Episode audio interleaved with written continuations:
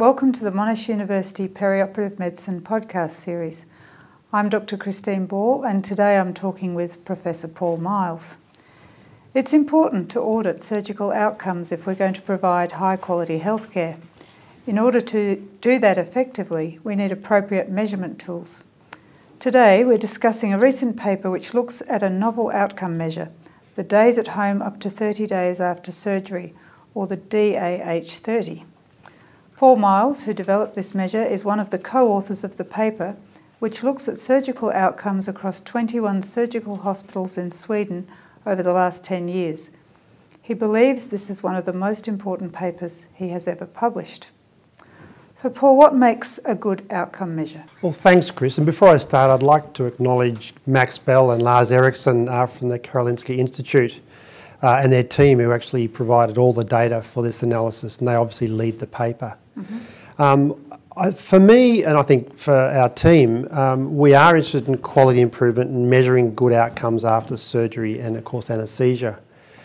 And the difficulty at the moment is the, the definitions that are being used for specific types of complications, whether or not they actually have a direct impact on a person's li- life in terms of their functional status or emotional status and how that might translate into their longer term quality of life or disability free survival. Now, a good metric represents those aspects um, accurately, or if you like, they are valid.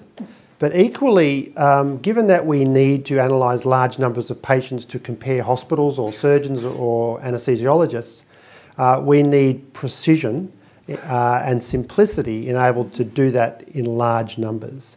So the ideal outcome metric in anaesthesia or perioperative medicine uh, needs to accurately rep- represent what we and our patients are worried about, is relatively simple to use, and the results are actually meaningful to both us and our patients. Okay, so why do we need another outcome measure? Well, the sad reality is that most uh, hospital systems or surgical specialties or uh, in anaesthesia uh, measure things differently. They have different definitions for the same complication. Uh, they might be they might collect the information in different types of ways. Uh, we often don't consider adequately um, ex- pre-existing comorbidities uh, or complexity of surgery or even the healthcare setting in which the projects are being done. In other words, um, actually accommodating for or considering case mix uh, over and above the quality of the medical care being provided. So, why is this measure so important? Well, for me, this integrates, I think, some very important um, components of what a good outcome would be. And it, it's also got some really um, beneficial statistical attributes. So, just starting with the first part, uh, the number of days at home after surgery is a measure of really how well someone recovers after surgery. Mm-hmm. Now, in the past, we've often used hospital length of stay, for instance. Now, the problem with that is patients are sometimes uh, pushed out of hospital too quick. Uh, they might even represent back to the same hospital with a readmission or even another hospital, or they may well, in fact, suffer uh, with a poor um, functional status, often with ongoing pain and so on, in their own home, a burden perhaps on their families and others. So these um, length of stay of itself is quite a poor measure. Mm-hmm. Uh, importantly, if someone has a really bad outcome after surgery and in fact dies in hospital, their length of stay could be quite short. Mm. So the simplest way to reduce length of stay in surgery is that patients just die early. now that's uh, a, a, you know a, sil- a, silly but in fact realistic um, uh, problem with length of stay data. And equally, of course, it, it, that rarely accommodates for accounts uh, if in fact the patient's readmitted. And we know for many types of major surgery, and even in uh, ERAS projects that are being done and reported around the world, that uh, uh at least 10 and even 20% of patients are readmitted to hospital within 30 days of surgery. So they clearly have not gone well. They need further care. They're not at home. Um, and lastly, of course, is um, some patients are in fact are discharged, um, perhaps in a precarious state, to a nursing facility or a rehabilitation centre where, in fact, they're having ongoing care. They're not yet in their home, they've not yet fully recovered. So, the actual number of days at home in that first 30 days after surgery integrates all of those aspects into a single number. It's a number that patients understand, that I think healthcare systems can understand. So that gives us what we call, what I would think of as an integrated metric of mm-hmm. good quality recovery after surgery, free of complications, uh, and of course would be highly correlated to reduced healthcare costs. Now, statistically, it's got some added advantages in that because it is a, a continuous metric, uh, you can risk adjust, adjust according to um, baseline factors or other surgical factors and get a meaningful comparison either within a single um, institution with improvements over care or benchmarking or comparing hospitals. Okay, so how does it capture that data? Um, well, this is one of the other benefits of it. I mean, many outcome studies, of course, require uh, regular patient reviews or, or medical chart reviews, mm-hmm. patient follow ups to find out how they're going, and, e- and even things like measuring uh, quality of life and so on uh, into the weeks and months after surgery. So it requires, they're quite resource intensive. Uh, there's often a lot of infrastructure that needs to go into employing trained quality nurses and other staff in the hospital to collect the information, code the information, store it on databases, and then analyse it. Uh, in our example, where we analysed more than 630,000 patients uh, uh, who had care uh, through the Karolinska group of hospitals, that was all done using effectively um, electronic clinical administrative data that is already being collected in modern healthcare systems uh, or it could be included even uh, in, in, new places that haven't yet got these systems. Uh, the data can be readily um, uh, uh, merged.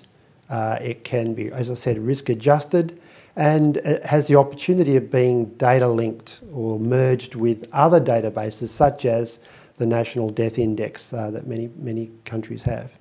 So this is actually a very cheap, simple, user friendly, and highly efficient metric that can be developed.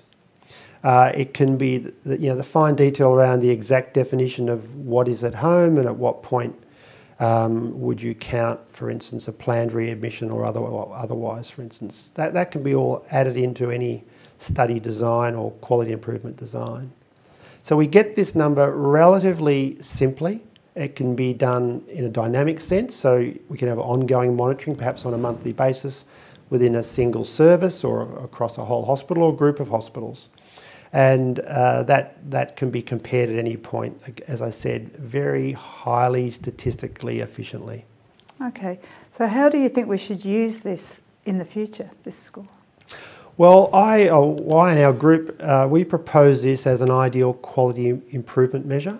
It, it measures something that's meaningful to both us and our patients. Uh, it's interpretable. Uh, as I said, it can be risk adjusted. Uh, and again, it can be used on an ongoing basis to monitor quality of care or outcomes. Um, uh, many listeners will be aware that uh, many surgical groups, particularly cardiac surgery organisations around the world, already have public reporting of the results, uh, at least by hospitals, sometimes by individual surgeons.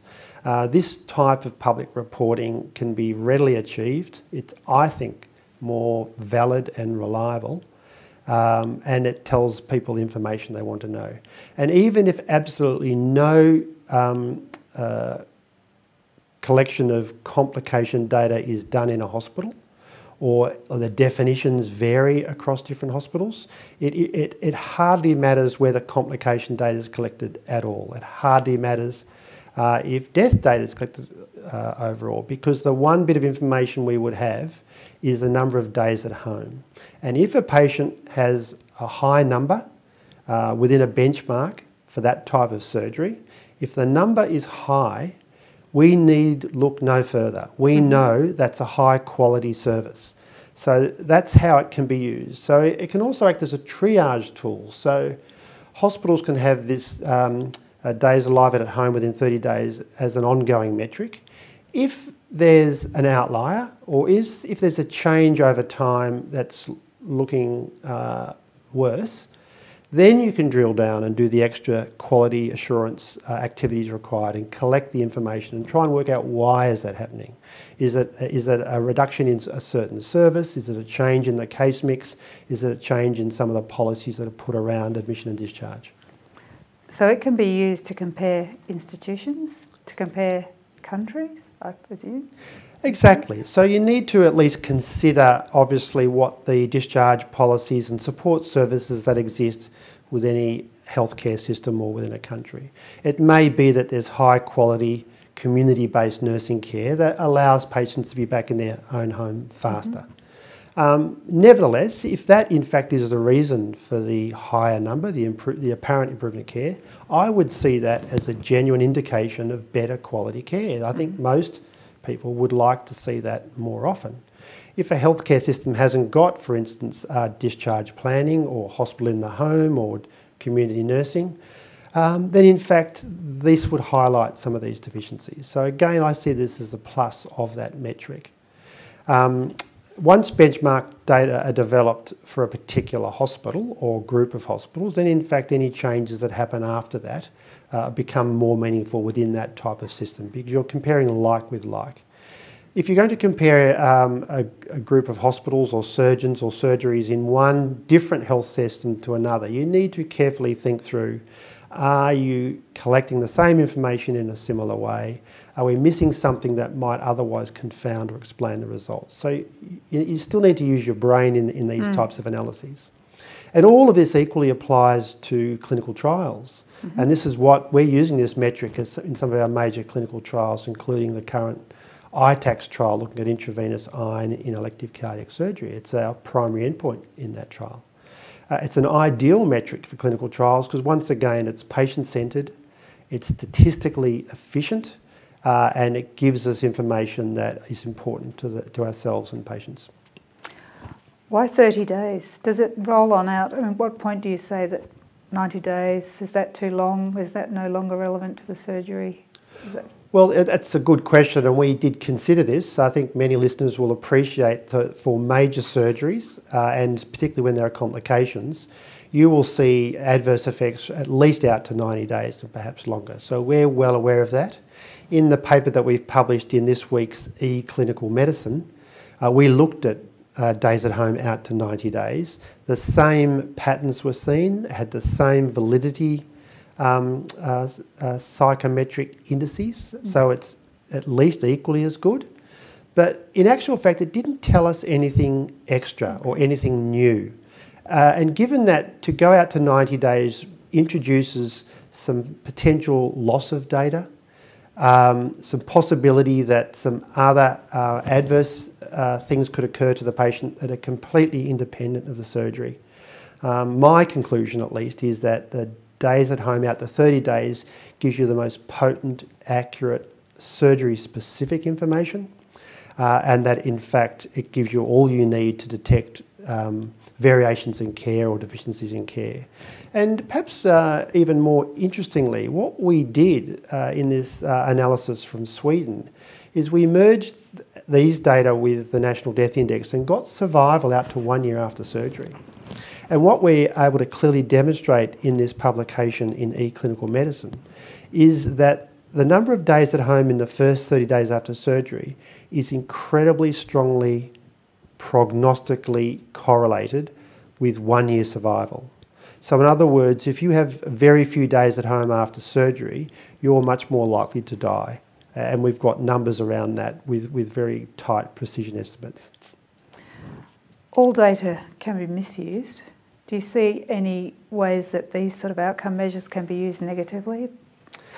That is a concern. It's the same with all both quality indicators themselves and other quality studies that are done. Now, there are all sorts of metrics being used to assess the quality, of, particularly of surgical care and even individual surgeons' practice and they have been misused, and there is often gaming involved in terms of how, for instance, um, uh, some of the codings are done mm-hmm. uh, within a particular practice.